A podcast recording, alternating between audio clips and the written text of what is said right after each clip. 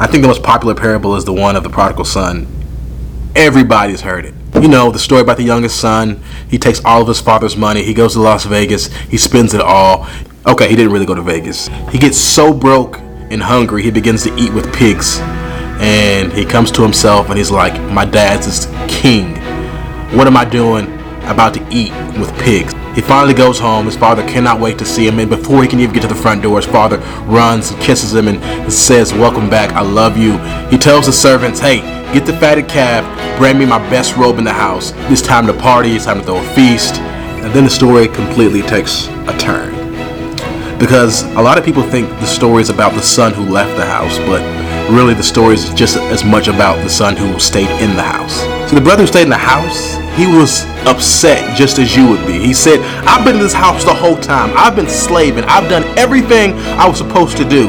He says, My trifling brother spends all of his money, goes to Las Vegas, and comes back, and all of a sudden you want me to be happy? You give him the fatted calf. You throw a feast for him. You give him the best robe. You never did that for me. You never did that for me. And the father says something that's crazy.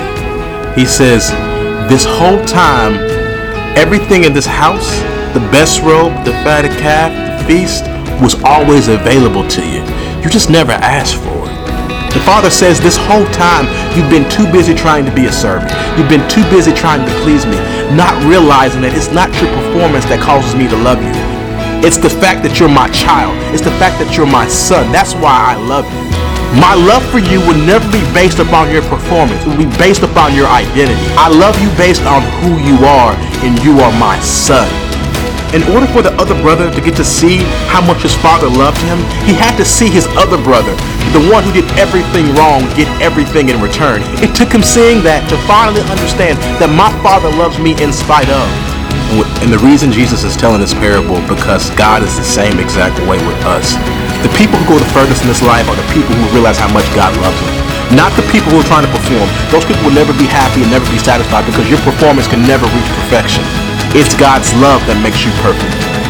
I double dog dare you for one second to take your religious cap off and expand your thinking and realize that God wants to do something amazing in your life, not based upon your performance, but based upon the fact of who you are, you being his child. In this life, you got to start seeing yourself how God sees you, not how your peers see you, not how other people see you, but how God sees you.